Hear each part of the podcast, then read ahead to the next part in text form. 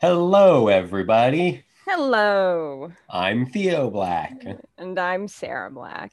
and I am mightily distracted today, but, and this is later than usual, but we're going to do this anyways. we're going to do it. distracted because you have a new family member in your house, which makes it sound like your girlfriend gave birth, but actually you got a cat. Yes, because that's, that does make it sound like that, but that's not what happened. We have a cat now. The cat is appropriately, as, as they often do when first introduced to a new household, hiding. Although yeah. the cat is hiding in plain sight in the bathtub, which is kind of adorable.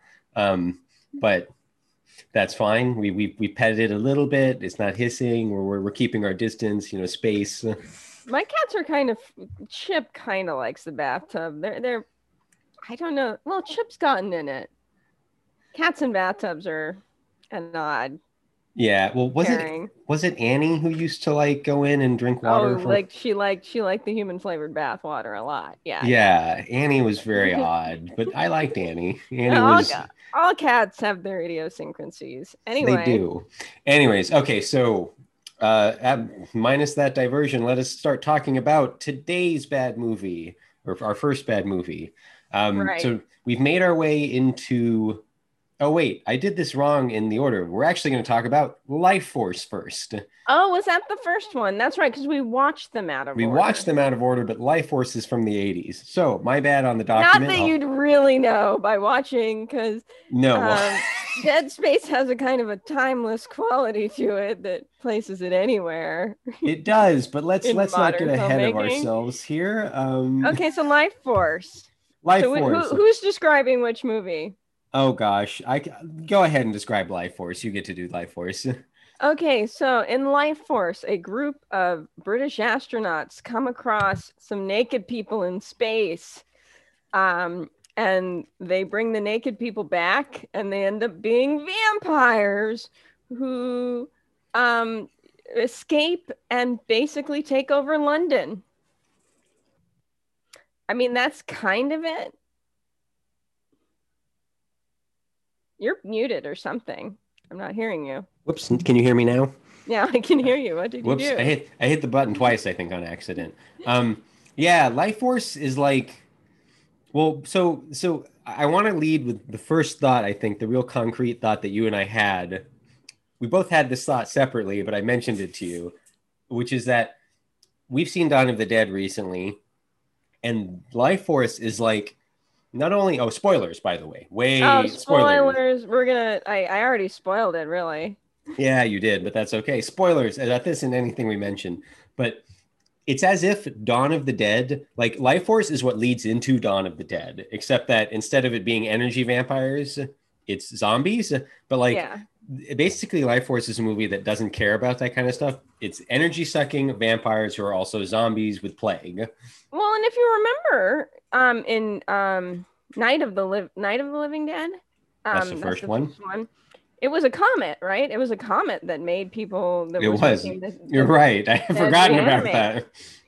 So, um, something I actually want to clarify for us is you and I talked about both this and Dead Space as B movies, and this is actually Lifeforce is not a B movie because it had a twenty-five million dollar budget. It is a B movie studio attempting to do a blockbuster film Yes. by hiring Tobe Hooper, who first did Texas Chainsaw Massacre, which um, is a B movie as far as I'm aware. It's a low budget horror film, but then he did Poltergeist, which was definitely a, a larger film. I mean, these are not the only movies he did, but famously. Right. Dan O'Bannon, I think at that point had done Alien. He he wrote on it and stuff like that. So there's, you know, there is A-list talent on this movie being done by Cannon Films, which is a definite like low budget B type studio that tried to become prestige and and and went down in a dumpster fire basically as a result. Well, I have a weird connection to all of this for two reasons. One, well, no, for one reason, but so the first thing is there's a documentary called Electric Boogaloo, which I think is about a movie called Electric Boogaloo. I mean, it's it's a documentary about Cannon, but the movie there's also a movie called Electric Right. Boogaloo, which is a feature film, fictional. But I'm talking about the documentary, and the documentary is great. And many years ago, when we watched the documentary, and we were, I was watching it, and I'm like, these people look familiar. At the time, I was doing an internship at Millennium Entertainment. There's Millennium Films and Entertainment. There's two different companies, and one of them is the one I were I was in internet, and one of them internet, and one of them was something else. Now, the one I was in internet, internet was what Cannon essentially became. Right. And I think they they like did the Expendables, or they I think they produced it. I forget how that all works, but that's who they turned into. So I have a weird like tangential connection. Right, and they were really good at making a profit off of low. I mean, it was like Roger Corman. Who, yeah. You know, you if you spend less on a movie, but can you know make more money off of people buying and watching it, you know, you're you're turning a profit. And there are people who do that. And I mean, we talked about this a little, I think, with even Monster at Go Go. You know, there's different reasons to make movies. Right. Um, and it is a business and it is expensive to make movies versus some art. You know, all art has barriers to entry, including just having leisure time and so on. But right. You know, they were definitely about um how they could quickly, inexpensively make movies and make a profit. But then Lifeforce is a different monster because they really put some money into it. Out of curiosity, I looked at um, Stuart Gordon, um, and uh, Reanimator had a budget of like one to two million, and uh, From Beyond had like a five million dollar budget. And those to me, you know, and then after that, there's like micro budget, which is like way, way like Cane River. right, totally. Um, so you know, just to kind of comparison it, comparison it to make a comparison. Very um, good. But Lifeforce. Okay, so let's talk about the movie itself for a moment. It is ambitious beyond its ability to to kind of um, deliver the goods. I would say it because okay. So bear with me one moment, and then I'll let you talk. All right. I kept thinking about 2001. but if you think about a movie that doesn't start with the characters you end with, and the the last section of 2001, you're kind of with those guys. I mean, I love Keir Dullea, but most people have no idea who he is. And when I'm like, he's Dave, he's the guy that Hal's saying, talking to at the end of 2001, then they know who he is, right? Yeah. And Dave, and I forget the other uh, astronaut's name and I've seen him and stuff, but like they're just guys, right? Like yeah. there's not much to them. It's Kubrick. Kubrick doesn't like characters that much, but um basically. But you know, it has this kind of like you start in one place and you go to another and then you go to another. Well, with Life Force, you know, you start up in space with these astronauts. You, you kind of follow the trail of bodies down to earth where you end up in the institute where the the or the it's not an institute the it's a I, research I a research center right where they build as where you know and by then you're like an hour in i think kind of getting there and by the time you end up with the two schlubs who, who you're going to end up with for the rest of the film uh, you don't even end up with one of them you end up with one of them you see him a few times and that's i think he's one of the esa the european space agency guys and then you meet up with one of the astronauts from the churchill and they end up being kind of your end game people. And yeah. that's like that's not typical. Like that is going and I was reading on um, Wikipedia some about how there was a ton of footage shot of things that didn't make it in you know that's so not like, surprising. and that and it was mostly like stuff up in space with the astronauts and so on which which yeah. speaks again to kind of the ambition of the project versus what actually happened.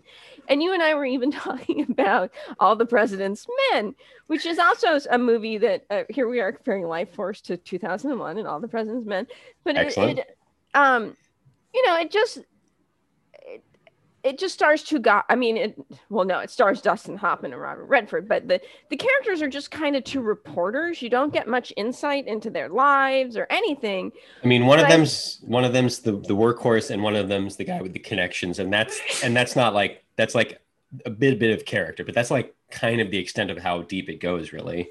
Right, and and I think you know part of it is having Dustin Hoffman and Robert Redford. No shade on the guys in Lifeforce; they're fine, but they're not they're not as iconic looking. Yeah. Um, and the dialogue is just, you know, the mannerisms and so on gives you a lot to go off of, even though you don't know where they, you know, their backstories very much. Yeah. And and so by the end, you're kind of watching two dudes run around, you know, to a British dude and an American dude, like trying to find the vampire and it's just like it's it's like visually interesting and and it's interesting to talk about but in the moment it was kind of like here's the guy. But like but again the ambition wise compared to what we've seen like monster a go-go uh, uh the giant claw you know like london is burning. You've got miniatures on fire. You're you've got all these extras running around. Like i mean it's it's it's got money on screen that you can see and the visual effects are a little funky but they're kind of fun. I thought they were i mean uh, they're not like um giant claw or whatever where you saw a hand in yeah. like holding, holding something on screen. Like they're yeah. they're you know and i think the the visual effects person on lifeforce is a is, is a name. It's dykstra right? Right. It's it's dykstra and i forget exactly who he is but he's a name. Well everybody's a name but Well, he's a more famous name for having done certain things Right. So it's just an interesting. Oh wow, Poltergeist had a ten million dollar budget. So now someone did remind me that the budgets for Cannon are loosey goosey, and who knows? Like Wikipedia is saying twenty five million, but who knows what the actual um, budget was? You know how it because they had they they you know all of Hollywood likes to cook the books a little bit, so who knows for sure. But anyway, so that's kind of I find it a very I I'm not sure how entertaining I find it. I definitely find it really interesting. And oh, uh, our um our lead vampire is a lady who's nude most of the time. I I do like a movie where the monster is a naked girl. well, okay, so I, I do too. Uh, naked women, perfectly fine with them. Naked men too, but naked men, you can't show penises without getting in trouble with the MPAA because nudity restrictions are weird. Anyways, uh, okay, so we we discussed this a little bit already, but Lifeforce almost doesn't fit into our our bad good movie month. Uh, Right. because it is a space movie with monsters, space monsters. It is. It actually takes place somewhat in outer space, uh, Right. and Robot Monster didn't. Giant Claw didn't. Uh, Monster A Go Go starts. There's a brief. There's two shots where something is in outer space, but otherwise no. And the Incredible Melting Man has a full sequence in space, Right. We're slowly working our way into space. right? Which is just how things are going, I guess. Actually, it is because by the time we get to Dead Space, we're like fully in space. Although I think our next two films aren't as in space again. But I don't know much at all about AVP or what was our last, our other one? I don't even remember. But yeah, they're not as much. Uh, so, uh, so like, so it does almost doesn't fit into being a bad good movie because it's kind of an entertaining B movie with a a movie money mhm. maybe. And yeah, Cannon. Here's the thing. So I was looking at something the other day because we, me and uh, Jill are going through Stargate SG One. I've talked about it, and in the Stargate mythos, not necessarily SG One. No spoilers for that in particular, but like I was looking up like this character coming or going, or like why this happened or that happened, and like there's a few places where it's like, well, the producers wanted to do this or the producers wanted to do that, and can like that happens in anything in any movie anywhere. There's this whole idea that if you give creatives complete control over their films suddenly they'll be amazing. That is bullshit. It's been- often it's been proven to be the opposite sometimes. But yeah like anything it is all specific on the people involved the creative the higher ups all of that. Sometimes you need a certain kind of producer to make certain kinds of movies whatever. But um, when a producer says like oh you should kill this character off in your tv show it's really just because they're trying to drum up ratings now in a movie setting cannon strikes me as the kind of group from watching that documentary and from having seen a few films like they did the death wish, death wish movies they Mhm. did the, this electric boogaloo that i don't really know that well i've seen a few of their movies They've show done up the on Chuck Norris stuff. I think they did a lot of that.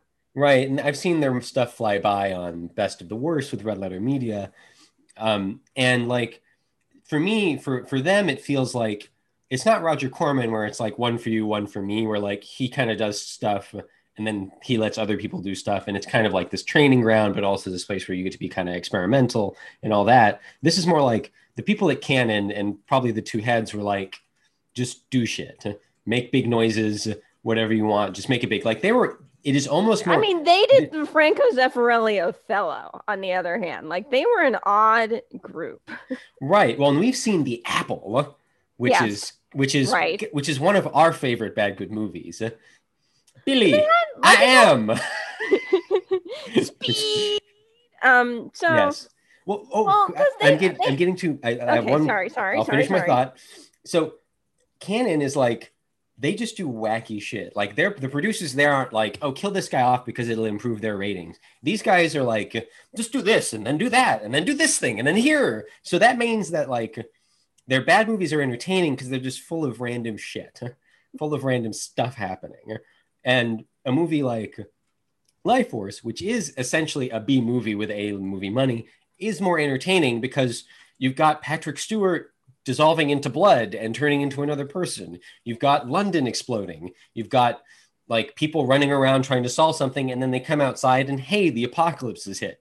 Like It's You've got stuff like that, which is kind with of a great. Masochist woman. You've got all kinds right. of like and like just, mind- just plus yeah. you've got floating umbrella sperm spaceship bullshit thing happening, which is like, I don't know what that is, but it's a great design. And space vampires. Is this literally space vampires. So it's like it, this movie is ultimately, I think, could fits into our bad good month. But I also could see people like you and me being like, it's kind of just entertaining. yeah. It's just kind of a like there's there's Yeah. too there's too much talking in stretches where nothing matters. But Right. and there's there's no character, no character to speak of. But like it's just entertaining because weird, crazy shit is happening. Yeah, I mean, and it's not it it doesn't like it doesn't fail at things the way like it, it, it fails at things for sure, but not like you know robot monster or Or like just everything.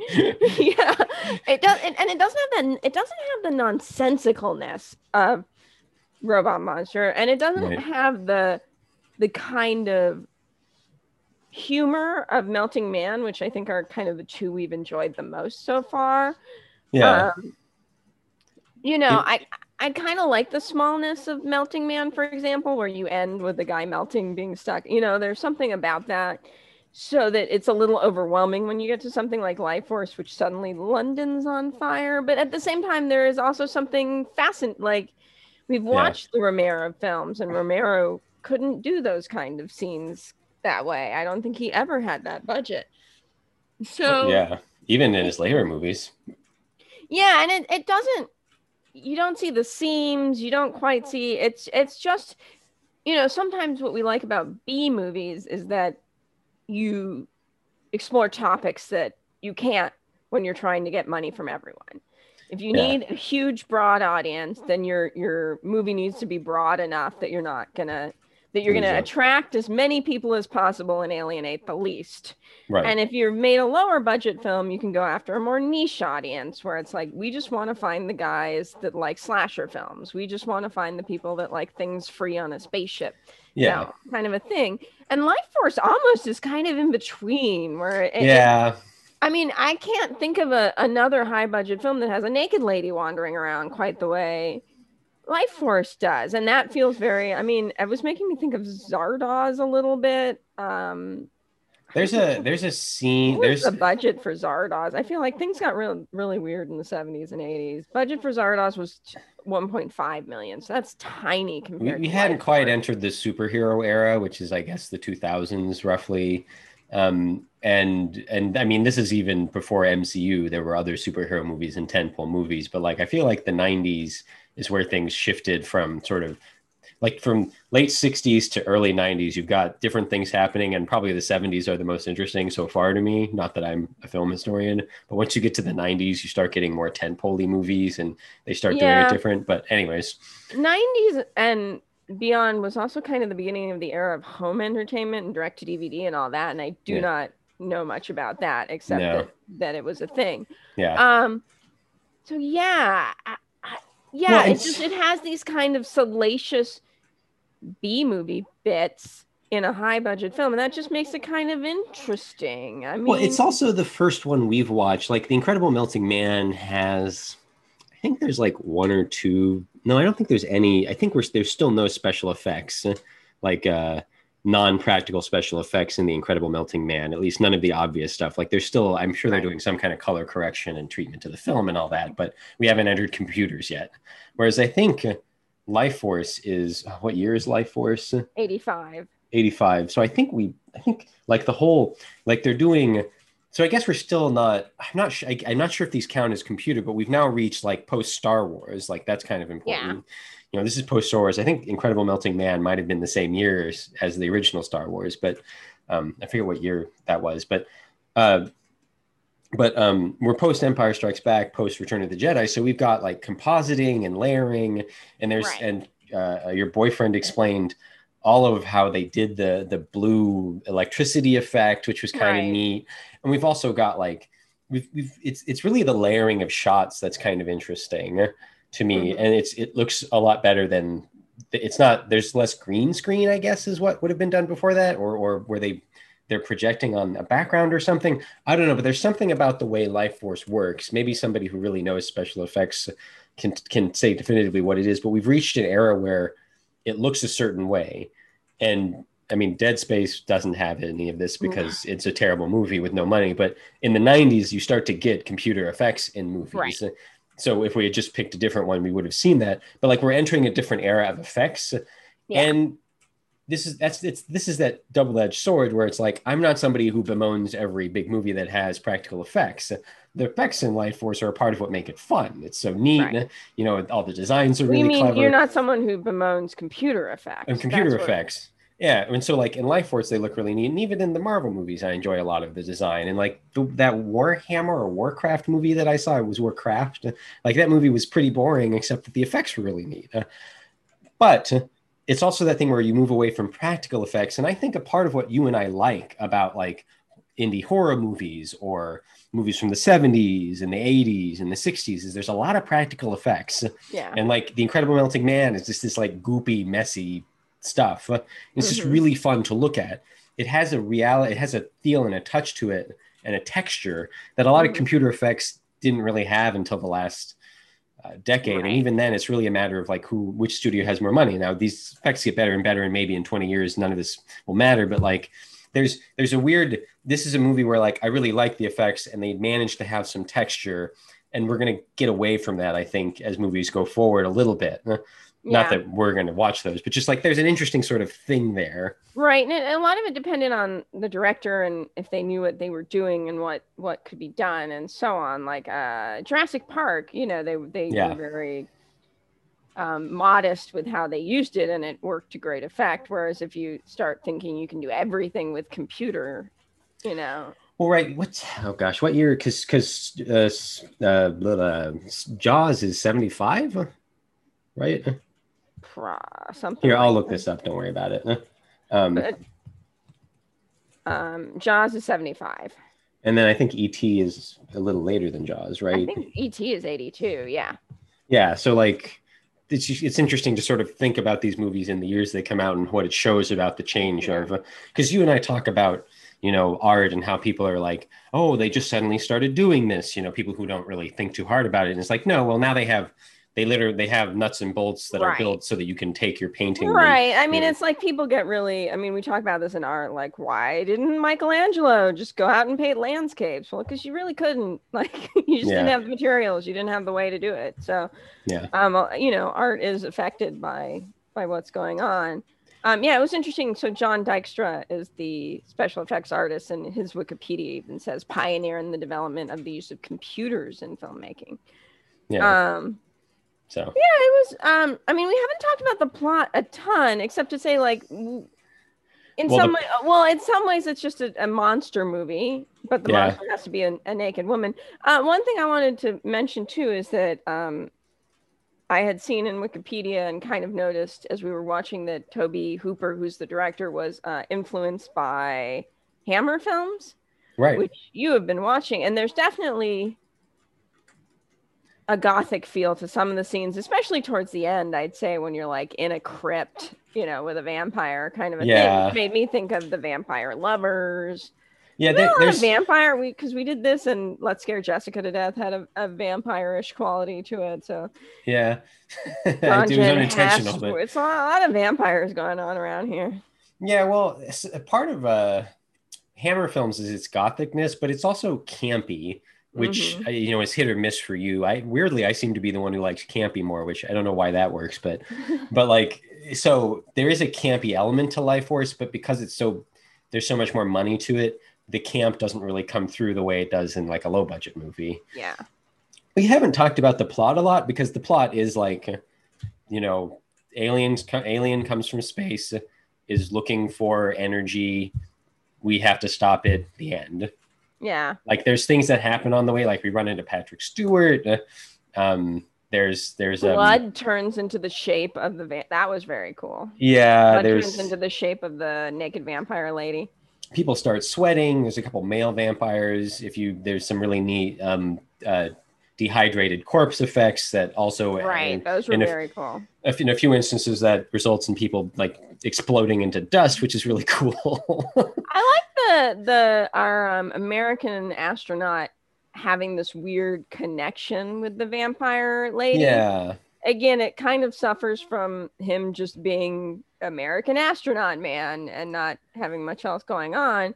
But yeah, it, it, it kind of it, it, it yeah, I mean it gave it that weird flavor that that we're talking about that that feels way more B movie than like this could this would be a better B movie or a better movie in general if that character had literally any backstory. Like I don't I don't remember a single line of dialogue that explained anything about who he was prior to us meeting him, other than Yeah. American astronaut on But again, I also think if the writing of the script itself had been better, right. Mm. he could have there would have been more character about him revealed. Instead he just seemed kind of upset. He seemed upset. Most of the movie he just seemed kind of upset. And i don't think it's necessarily i hesitate to blame actors because sometimes there's just not much to work with. Well, it's there's not much to work with. The script or the director is asking like for a certain I can't remember something. a- or- I can't remember any lines of dialogue from this movie because they just weren't that no, it's not they that were kind just of movie. kind of perfunctory They- it's weir- weirdly to me it's you were talking about this so i'm i'm gonna i'm jumping on something you said when we were discussing it earlier which is that it almost seems like pre-emmerich like it's a pre roland emmerich film. And lately i he's been doing different things but i'm i'm a fan of stargate surprise. And we just watched uh, independence day the other day me and my girlfriend. And like his movies don't have a ton of character but what he does is he sets up character makes things happen to those characters you get one or two more beats of character and a lot of them interacting with stuff so it's character through action and that's kind of what he did in those two but movies he And- also like he kind of sets up character and doesn't do anything with it. Is the frustrating thing with Roland Emmerich? It's like he like has are a character arc where you like you have a start and then it gets to the top of the arc and then it just stops. They don't Yeah, like they don't resolve. his character arcs fizzle out yeah, they don't really and in lifeforce anywhere. a lifeforce because it's such a b movie like weirdly i hadn't even thought about the character arcs until now because for one thing we don't we start and end with different characters which is a bad movie thing to do. Um but like y- there isn't really character Or arcs. 2001. You you could do 2001 Yeah, or right. Um so like there's character there's there's not real like what are the character arcs in lifeforce? Nothing right? Like but it doesn't really matter because you're another part of lifeforce is you start it's you remember the first 10 to 15 minutes of the movie set it up. And so again we haven't talked a lot about story or character because they're in them but in the there isn't much but in the first 10 to 15 minutes we like are on the churchill and they're going to the comet and they're in this alien ship and we're like oh this is just going to be literally batshit crazy because Yeah. bats vampire bats right because they, they find vampire bats in space. Yes. yeah so it's like so it's just that thing where you kind of shrug and you're like i know what i'm in here for and you stop expecting a certain level of character or character arc or any of that so Yeah. it kind of gets away with not like with just Isn't stuff. it? I think of like um Reanimator, you know, and like so much of that is made by Jeffrey Combs' performance, and I don't think you really have like a ton of. I think it's just his performance that kind of carry like. But but then there's you know like that has a famous line to it, and I'm not going to quote it properly, but it's like you know dead cat in the fridge will explain later or whatever. Like I'm not quoting it quite right, but like Right. that's a famous line, like Yeah. from that from Reanimator. You know, Well- I, I, what what's the famous line from you know, Life Lifeforce? Force? You know, like i don't know well and a part of so that's the thing where like you are you're not as plot driven as me so you have trouble with this in general like yeah, there's no plot to lifeforce but there are moments and scenes and like that's what like you can tell who a director is sometimes by how they interact with things. And i don't know tobe hooper at all. I've never seen texas chainsaw massacre. I know i need to stop telling me the world the universe. Poltergeist? Have you seen or seen poltergeist. I haven't seen that either. I think this might be the only tobe hooper film i've seen. I don't know. Um but uh like you can tell that like for this movie in particular he was really interested in the ideas and the high concept and like what's happening in the scene to kind of explain and work around that idea, which is a part Yeah. of why your boyfriend loves it. Yes. Kirby is high concept idea man to a fault. So, yes like character and everything else be damned, but like the Yeah. space vampires, that's kind of weird. It's kind of an interesting concept. Our guy who's got a connection, like the fact that like it spreads like a plague. Like it's remember how like uh, there sometimes we talk about movies that have like all the movie in it. Mhm. like yes this does not have all the movie in it, but it has all the movie ideas in it. Like it's one of those kind of things. If it wasn't a so, lot of movie it is a lot of movie i It's a mean remember when we're in the like in ireland with a curly red-headed masochist who needs to be manhandled in order to find the piece of information that they need next like wow Right. that happened right, and really that's terribly problematic. But also, it's in Lifeforce, which is like, like, like that doesn't make it not problematic. That means that like, like i mean and half of lifeforce is entertaining just for like clearly you have to have the boobs and the the, the you know the, the vagina yeah, covered for a certain amount of time in order to maintain a certain rating so it's just Yeah. kind of like is this a scene where they're gonna just show it or is this a scene where a banister is gonna cover the tits yeah, much. like like because it, it would almost happen like shot to shot it'd be like tits no tits like it Yeah. was kind of like yeah. fascinating for that reason. I have to yell at my cat. I'll mute. poor, poor. Uh, we we have his cat's trying to escape. Luckily, my cat hasn't done that. We're gonna lose Sarah for a second, but that's okay. I- I, I guess I'll wrap up my thought on this, which is that ultimately it is a little too dull for me to like want to go back regularly to it. There just isn't enough. There's just a few too many scenes where people are talking and and not enough is happening. But I will still want to go back to it at a certain point to watch it. I'm sure. And actually, uh, Sarah will maybe talk about this when she gets back, but it's the kind of movie you want to see on the big screen. So, like, I have to imagine at some point in my life, I will end up rewatching Lifeforce, and I hope it's on a big screen. That might even make the talky bits a little more easy to get through. Yeah, But so it's I it's want to see Life fun. Force on the big screen. That says something, right? It does. It says something. I don't think I have too much else to say about it, though. I gave my I final mean, I think thoughts. it, so yeah, I think it's worth watching. I mean, if you don't like campy B sci-fi, I don't even know why you're watching this anyway. But I mean, you do you. You can skip it. But um, yeah, it's it's just kind of fun and interesting and weird, and yeah. it has a big budget and big ambitions. I, I feel like I'm more likely to go back to the Incredible Man because it's just a little more. There's the just Incredible enough. Melting Man. The Incredible Melting Man. There's just enough more facets of that that I want to go back to. But if Lifeforce shows up on the big screen somewhere, which somebody's got to be putting it on the big screen someday in the future, like that, I would go to. So yeah, Yeah. all right, so let's cover uh, the first movie we watched, but the second one chronologically, which is Dead Space. Yes, Dead Space. You have to type in movie or 1991 if you're looking this one up online because it's it's all about the video game, which is Right. unrelated. I have never played the video game. I'm told the first one is good. I don't know, and the second one wasn't as good. And I know there's a couple of movies that spawned from it and comic books even. So, and as far as and they're not related at all. Dead Space, Yeah. the 1991 movie, is not in any way related to this other than the name. And the reason for that is is because it is actually a remake of a movie called Forbidden World or Mutant or like Experiment X. It's had a couple different names, but currently Right. it's Forbidden World. And we just covered a Cannon film, but speaking of B movie factories, Yes. So, uh, spoilers again for Dead Space, and consequently, spoilers for Forbidden World and any other movie we might talk about. Forbidden But World Dead- was a yeah, sorry, let you go. Forbidden World was a Roger Corman film.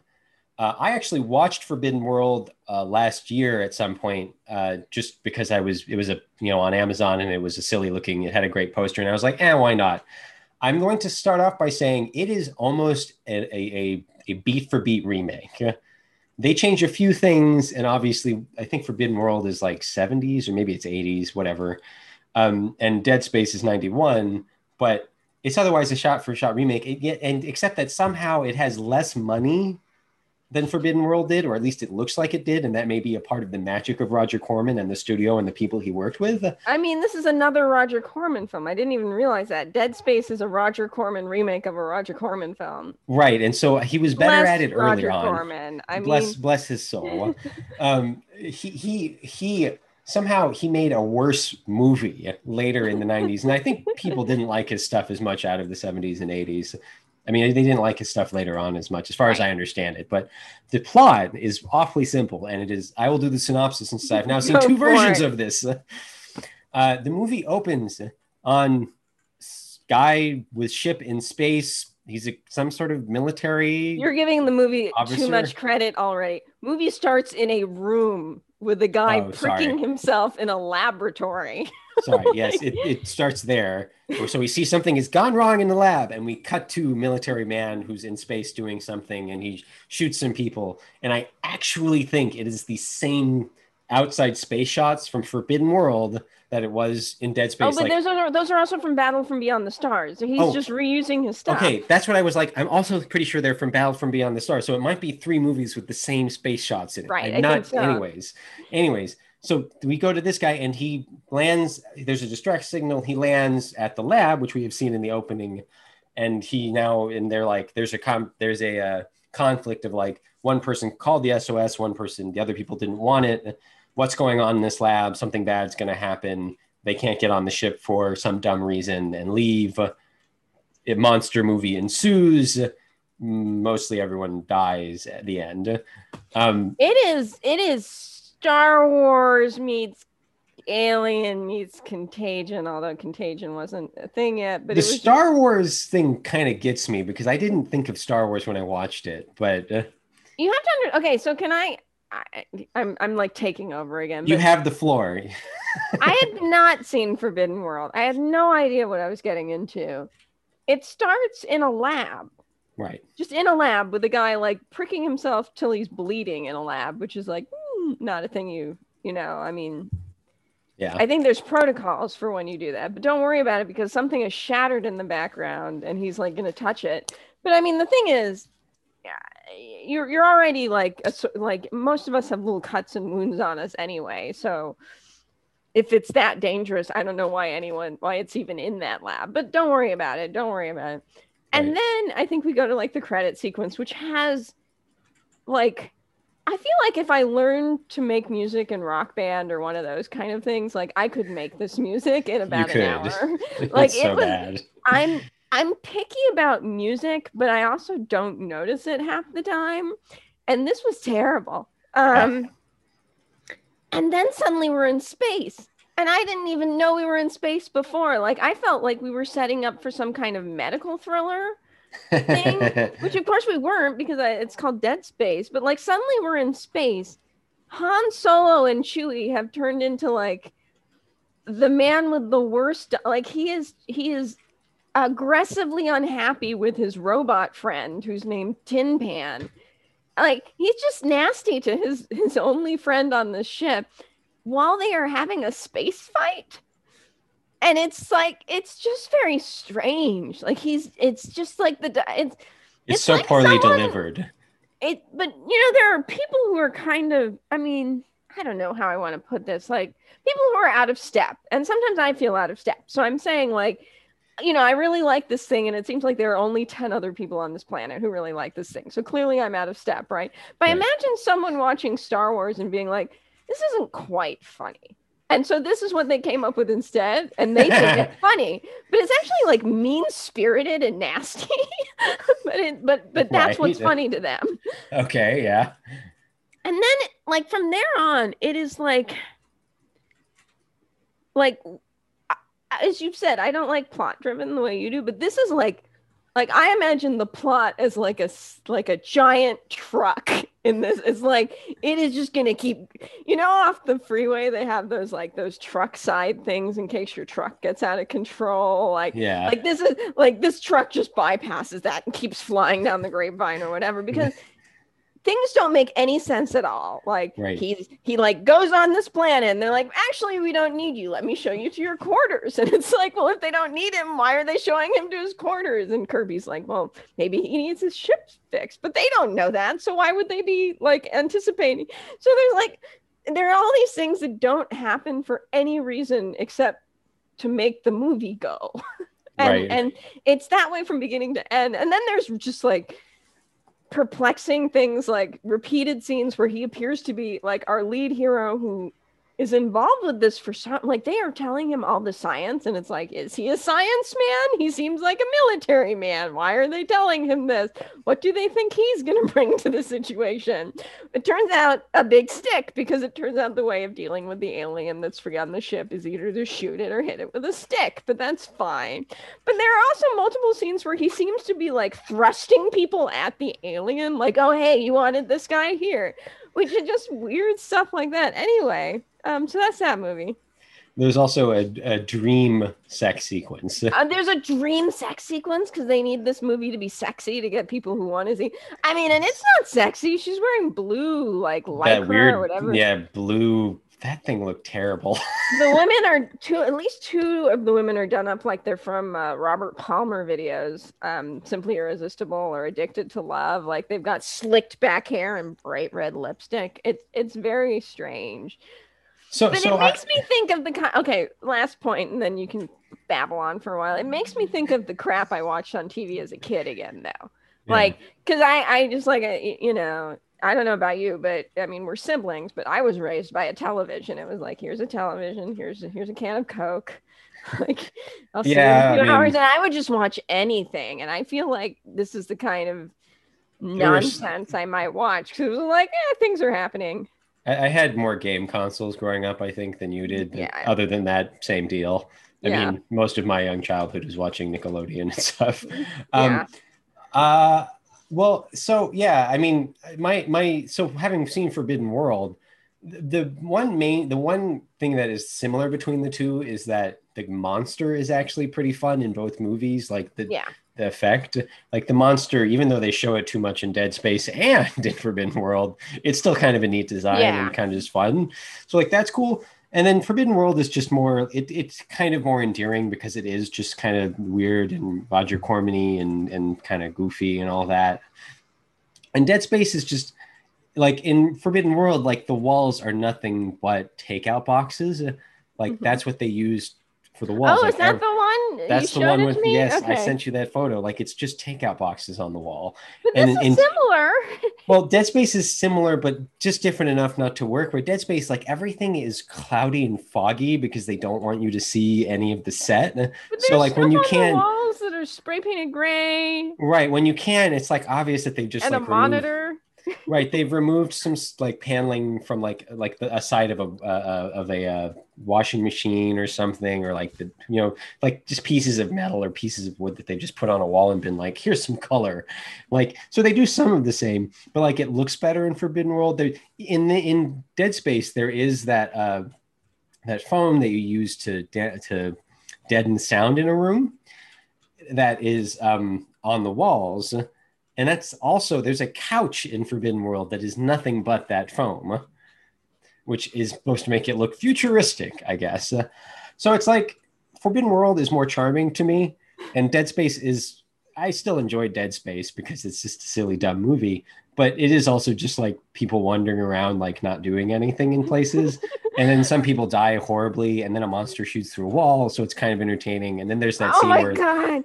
they go Kirby outdoors. lost his mind in that scene where there's a window and our guy is like looking for the monster and like through the window you just see like it's like an Alfred Hitchcock Yeah. cameo. Like there's just a monster like and, and then it like slowly backs away. It was Yeah. just so stupid. yes well and and like yeah it's it's very stupid well and also we haven't even mentioned this yet because most of the actors are not people who i think have really been in much but bryan cranston is in this Uh, we haven't even talked about that yet and he's a very big star these days and has been for a number of years and he's he plays doctor guy in this Uh, and it's just like nobody the line delivery is pretty much terrible across the board even poor bryan cranston and that's where it's like everybody working on this movie, like they probably were trying, but like the director didn't know how to get it from them. Some of them didn't know how to act. Bryan Cranston, who we know can act, was not delivering his lines very well, which may Yeah. be the editor's fault. It may be like they didn't do enough takes or whatever. So like it's just it's just hilarious. And some of the line deliveries are so flat that like I just was repeating them to Jill and laughing because they were so flat. Well, Marc Singer is the star, and he's a little before Wow. your time. He sorry, yeah, Marc Singer is famous for those like Beast movies or whatever. Beastmaster films. He was in the uh, '80s TV series V. He was in Dallas, so he's he's got he's a name. Right. Um, well, but there was a some of the line, but then there was like, remember when our hero and his lovable pal that he's very mean to, the robot, go onto the planet Right. They is, walk out. is the desert. It's just right. like somewhere in Southern California. yeah. Um, and their suit's gonna deteriorate, and they're like, they've got like fog near the camera to try and make the planet look inhospitable, but it just really looks like somewhere in Southern California. Yeah. And that poor girl whose boyfriend is a failure, like it's just like he's climbing the wall. But also you're looking at the movie and he's climbing the wall. Like it's just like her her line it made me think of Galaxy Quest where uh Sigourney Weaver talks about like I have one job and that's to repeat what the computer says or whatever. Yes, Like yes, it felt like that kind of a thing. Uh, she- Galaxy Quest is infinitely quotable. yes, yes. This, this is this is not so much, but I do Yeah. remember these lines. But yeah, and it, it's the dialogue was just bad. well, I mean, plus they, there's like it's they go out to the plant, but there's no they don't wearing helmets or anything. But there's like Right. something about like they can't be out there for too long, so the or their suits that- will deteriorate. right. But like, what does? But they're not wearing helmets. I don't understand. Well, it's not that. So we, we we just talked about Lifeforce, which is a weird, high budget film, and it has none of these problems. Yeah. This makes me think about you know we were talking about you know sometimes movies are just made for money and so you but it's it's weird where effort was made and that's kind of sometimes what is interesting about these low budget films like where effort was because you could probably cut a lot of scenes out and then ask someone when the movie takes place and they'd say the early 90s Right. you know it's it's the future and we're in space but everybody's dressed like a woman has a scrunchie in her hair the makeup and everything it, it- there's no attempt to make this look like the future right. at all there's nothing there's nothing that makes this the future i mean almost nothing because Yeah. the Forbidden World put more like effort into it. The computers just look like the computers of the time. They didn't even try and make that. There's like one screen in the background. They must have found a prop and like dragged it in. But Yeah. other than that, I mean, it's like keyboards. And I like it when like the radio signal got lost and she's just hitting a key over and over and over again. Yeah. Like, That's why. and it's it just like, and okay, sorry, real quick. Like, and then it also makes me think so, so I'm thinking about like, where we were just like, ah, it's fine, it's fine, it's fine. Like, Yeah. this is it's fine. But also like the price of scripts, like like yeah. how much it costs because it's not good. Right. And you know, I write, and you know, your writing comes out terrible unless you put a lot of time into it. So like, is this like an hourly wage we're seeing here? Anyway, Well, and I mean, of course, you know, somebody who's been writing for longer might know how to make one of these B movies a certain way quicker or something. But like the other thing is, again, Forbidden World is a more charming movie ultimately because they did put more effort into it. Again, the walls are completely covered in takeout boxes in Forbidden World, and like the it writing, looks even like more of, effort was made, is what you're yeah, and like even the the writing and like the characters and the dialogue is a little better in Forbidden World. It's not a great movie by any stretch of the imagination, but it's just more amusing. So yeah, it's it's it's No, the dialogue in here, like there's there's just again like the truck that is the plot, just barreling through the movie. Like there's the like one woman is introduced as the only person who survived this horrific massacre, and you're like, why would you introduce someone like that? Also, again, why are they telling this man who just showed up any of this information? What do they think he can do for them? Doesn't matter. The truck is a the, the plot is a truck driving as fast as it can down the grapevine. don't worry about world building. It doesn't matter. yeah and um yeah there's just a lot of like d- dialogue that's about getting us from A to B without necessarily revealing any story or character or anything like that. There's like basically no character.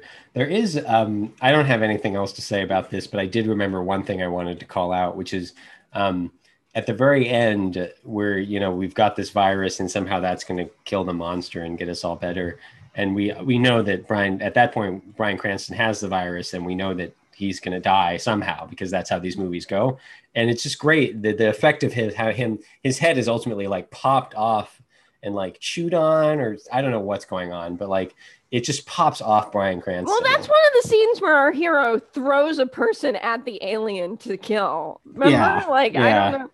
Don't Actually, worry about it. the very end of this, did we warn that we were spoiling the famous We- we 1991? just- Anyway, Yeah. the very end of this, he and and lady who he is had who had sex dreams about him, who we know are meant to be a couple because they stare at each other for a while.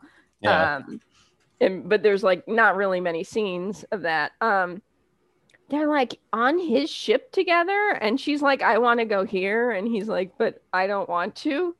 Wasn't that a weird moment? Do you remember that? Like they're on his I- weird nude, his weird nudist chair thing in his yeah. yes, I remember, but I don't remember the dialogue at all. I feel like if you like to hang out with your friends and play games while bad movies are playing in the background, this is one of those movies. Like Yeah. very few people are really gonna. I mean, it's more entertaining than Monster Go Go. It's more entertaining than the Giant Claw. Yeah. But it's still, it's like the kind of thing you put on and don't pay too much attention to. I, I mean, I've definitely I was distracted. Like when I was watching it, I, I was trying to pay attention, but I also had just gotten a new phone and was like fiddling around with that. And like none of this matters. That's I've why it's like it's like good background for a party or games Yeah. or things that we're not doing right now because we're all in our houses because it's still COVID era. But um, Yeah. that's what this feel. It feels like, you know, entertaining enough for that, but not Yeah. so entertaining that people are going to want to watch it instead of take their turn in Catan or whatever. Yeah. Totally. Uh, so shall we? Uh, let's do the wrap up. Um, Let's wrap it up. we normally have another movie we talk about, but we decided to take it easy this week. Yes. Um, so I didn't watch that many movies. Um, should I go first? Do you want to go first? What are we? Who's going first? uh, you go first. So I watched Independence Day, as I mentioned in one of the reviews, because we talked about Roland Emmerich briefly. Um, it's fun. Uh, I inherited a surround sound system, a very, very old one from somebody, and it's fantastic. And it was really fun to watch Independence Day at home with surround sound. Uh, it's it's just a really, it's not like a, my favorite movie or anything. My favorite Stargate is still my favorite because Stargate. But like you know, everybody's in that movie for one thing. Like everybody is in Independence When Day. you say your like. favorite Stargate, I think you mean your favorite Roland Emmerich film, maybe. That is what I meant to say. yeah. um, and and so like it's it was enjoyable to watch Independence Day, and it's also just like a super solid action movie. It's well paced. The story kind of hits all its beats at a good time. I don't know, it just kind of works. Uh, you and me both watched I'm All Right, Jack, which is a 1959 movie. It's Peter Sellers. I've almost entirely forgotten it already. Yes. Excellent. Um, it's that was one that I appreciated, and I kind of liked what it was, even though. extremely British. Extremely British. as as mom mom knows more about this because she likes a certain era of comedy and certain and she knows these eras better but it's kind of pre it's like what is it post? Pre pre Goon Squad, pre Monty Python. right and some of the people who peter sellers peter not peter sellers but the people in this movie i think would go on to be goon squad um i think. But like it's just that era and so like some of the humor is enjoyable and some of it is more intellectually funny because again the british that's how british humor works for me and some people i know but i don't know so i enjoyed it and i appreciated it and it was it was good to see another movie with peter sellers in it that wasn't um uh dr strangelove so um, yeah, it just it's a comedy about let me just throw my two cents in here. I can't find anything about oh it's because it's looking up good squad goon squad um stuff Goon anyway Squad. um Uh, it, it's a comedy about like the working class and unions and upper class twits and all of that and it's very very dry. And i like dry humor but this is definitely like intellectually funny doesn't make you laugh too hard. And it just it it, it was it was it was to the nth degree of it so yeah. anyway that's that's how i um yeah i also yeah appreciate yeah you know, thing uh i then watched i finished uh, the mandalorian season two it took exactly a week because it's only eight episodes and they aren't they're uh, between 30 and 50 minutes basically um, mm-hmm. so it's pretty short uh, again, I enjoy The Mandalorian. It's fun. I like a lot of people. I was also starving for some decent Star Wars content because I didn't really like anything in between the original trilogy and The Mandalorian. I mean, the the the, the newer movies are okay. Some of them, the first two are kind of entertaining for different reasons. I have not seen Clone Wars, the animated show, but so it was fun. It's a western. It's you know got neat things it's doing. It's got cute stuff. It's got good design. It's got great sound. It's kind of just a fun Western space, you know, space Western, which is basically what Star Wars is, anyways. Um, I watched Godzilla versus Gigan. I'm not sure if I'm, I always get a little confused on how to say that some of the Japanese names, but it was the next Godzilla movie. It is not as entertaining. Unfortunately, I think the last one I had seen before Godzilla versus Gigan is Godzilla versus Hedorah, which is my favorite of the this section of Godzilla movies. And Gigan has a really neat design, but this movie and like the plot in this movie wouldn't be bad, but there's never any character really in these movies, or at least there often is not a lot of character. And this movie is, and so they're more or less plot reliant on just kind of like enjoying the running around and the tiny models and the silliness and seeing the monsters fight. So like it's really just kind of like it is. It, I mean, campy monster movies. That's what Godzilla is. Right. And this one doesn't quite have enough going on. so I was just kind of like, hey, look at these people. Nobody's saying anything. We're doing another scene. I don't know. Things haven't changed enough. They haven't gotten wacky enough. Uh, so, anyways, the geek, the Gigan design was neat, if nothing else. Uh, the other, the last movie I have to talk about is the one I watched this morning because we didn't film and I was getting cat. Um, was Underworld, which was pretty popular when it came out in 2003. It was one of those. I watched it years ago. I don't remember my. I think Kate Beckinsale stars yes, in it, and isn't is it correct. like her husband who? It's kind of like Resident Evil that way, where it's like. Uh... Yeah, well, it's Len something who's the director, but I don't know. I didn't know that part, but I that rings a bell somewhere in my head. Um, it it's that kind of movie where like I think at the time it was kind of panned by a lot of people, but audiences liked it. Like panned by a lot of critics, but audience liked it. And to me, it's one of those movies that's kind of average. Like it's not terrible. It's a little stupid, and ultimately, it's just overblown and kind of too serious. But it's like too. It's the kind of serious, but it's mixed with a level of like fantasy that doesn't quite mesh. I definitely associate it with Resident Evil in my mind.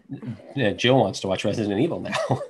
um, but I, I, would have to say that Underworld is not really worth a whole lot of discussion, other than to say that it definitely got its design motif from The Matrix, or at least it's of that yeah. same kind of design. Except that The Matrix has like these greens and browns that are interesting, and you move from different sets to different sets, whereas Underworld more or less takes place in three different locations, kind of, and each each different set they end up on is just as kind of like dark and bright like in various degrees as any other scene. So it's really drab looking, like there's no color to it. And I'm colorblind, so it's not like I always notice the great color design of things. Occasionally the, the greens and reds confuse me, but like I, I don't know, it's just a little too drab. So there's some neat there's like neat conceptual designs and the way that the, the, it's shot and some of the stuff they're doing is neat, even if it looks really boring. So I don't know. Also, Bill Nye, Nighy, Nighy, I forget how to say his last name is the is one of the guys in this. He plays Elder Vampire, and anytime he's talking, I'm like, "What, Davy Jones? Oh, oh, wrong movie." Just sounds like Davy Jones all the time. Anyways, that's what I watched. So I didn't get too far this week myself. Obviously, I wrote uh, I wrote. I watched I'm All Right, Jack with You. Already said what I thought about that. I finished my problematic Chinese drama that I was enjoying. I think I already talked about the fashion. It's kind of interesting. I find it interesting when you have people in a culture, or at least is presented this way, regardless of what the actual culture it is, because, you know, it's not always what you see. Right.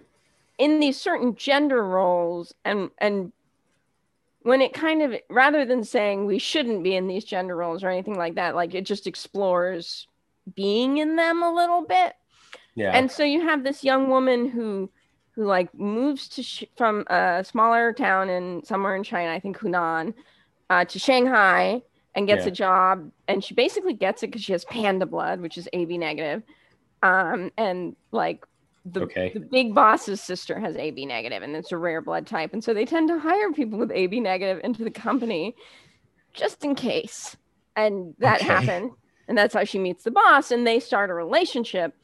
And there's this interesting Cinderella motif where she's like, you know, but no one, you know, but everybody thinks I'm with him for the money or so on, and there's a nice little speech with this woman who's like, "Do you think everybody just approved of Cinderella? Like, what are you asking for here?" So it's, it's kind of Yeah. and she goes through this whole thing where she gets she's not really interested in working hard and then she gets more interested in working hard and like meeting him at his level and he's not he doesn't really care one way or the other he just likes teasing her like i think their relationship is basically that she's kind of silly and he finds that endlessly entertaining and that is their relationship um, and at the end of it, she's like, "Well, okay, I owned a business and I didn't really care for it. I just want to be your wife." And like, I feel like so many feminists would be like down on that, and I, I certainly, it's a, it's a story we've seen before, and I think that's why we get down on stories like that. But there's something different about seeing it in the modern time, where at least like, she, at least she has a choice. Like she, she Right. could be a businesswoman if she wanted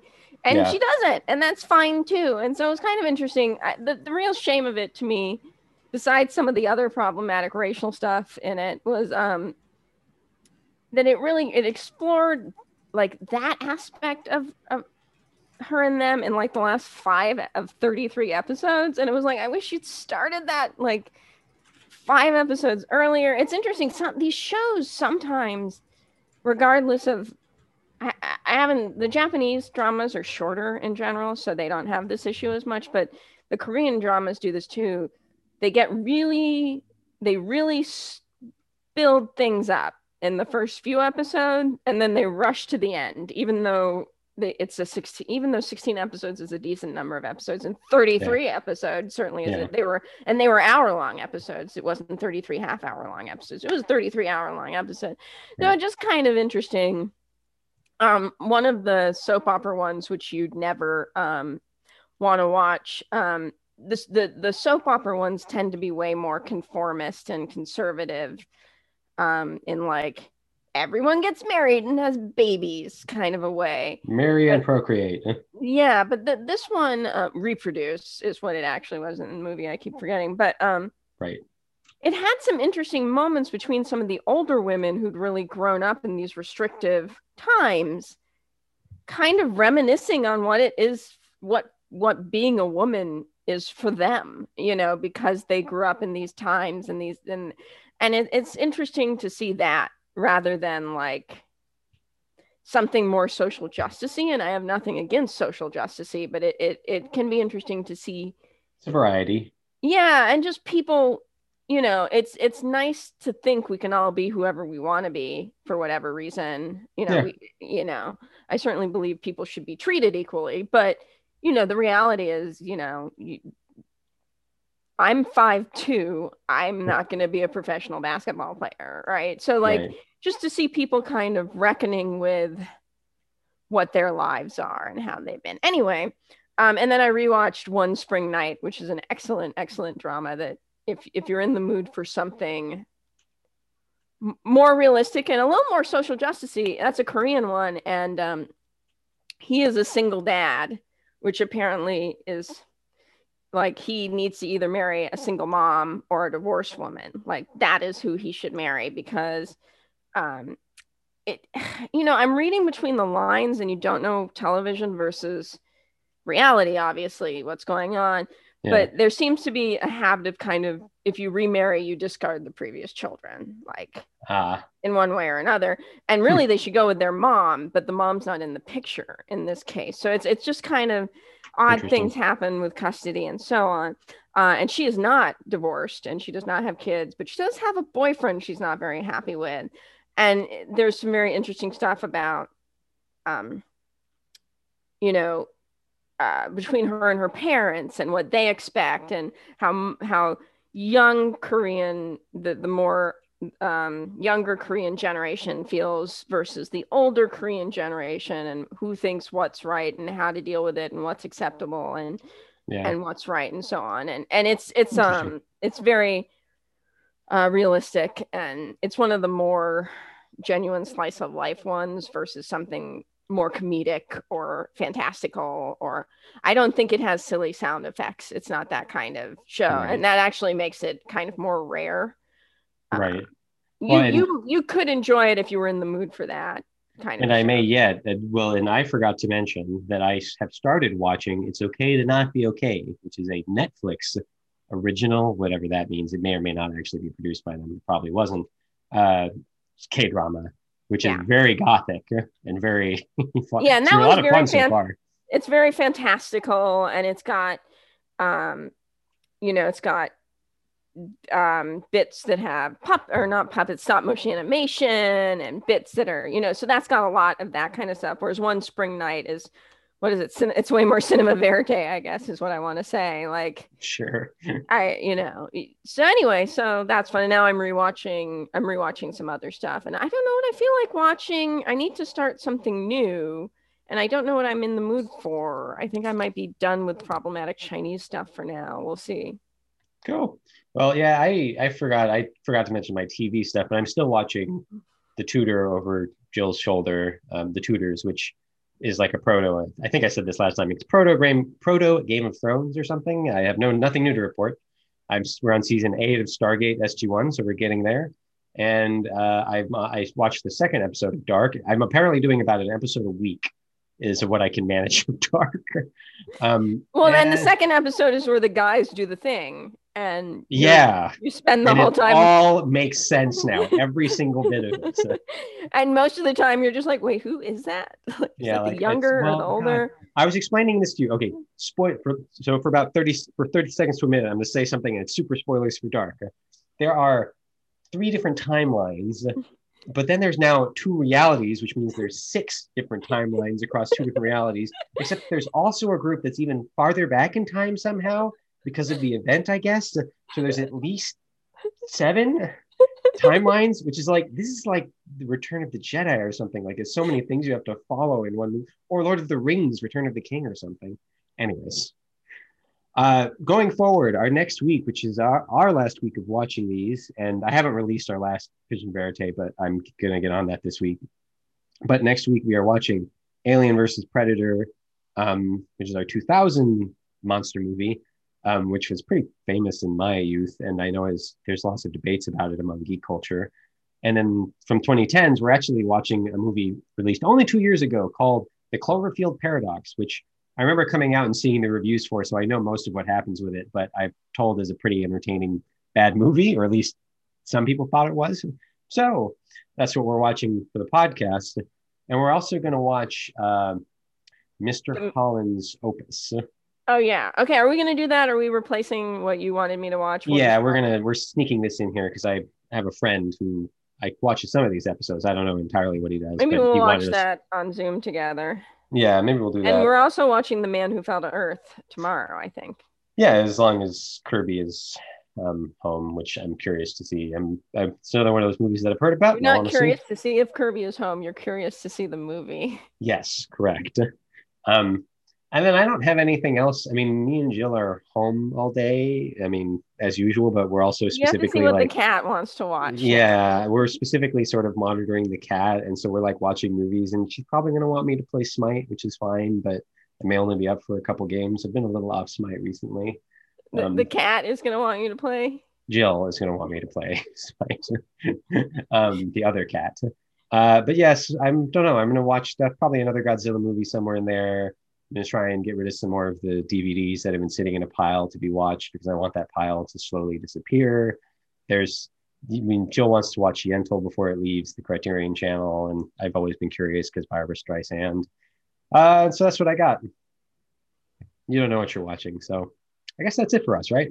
Yep, we're good. We're good. All right, everybody. Thank you for for listening.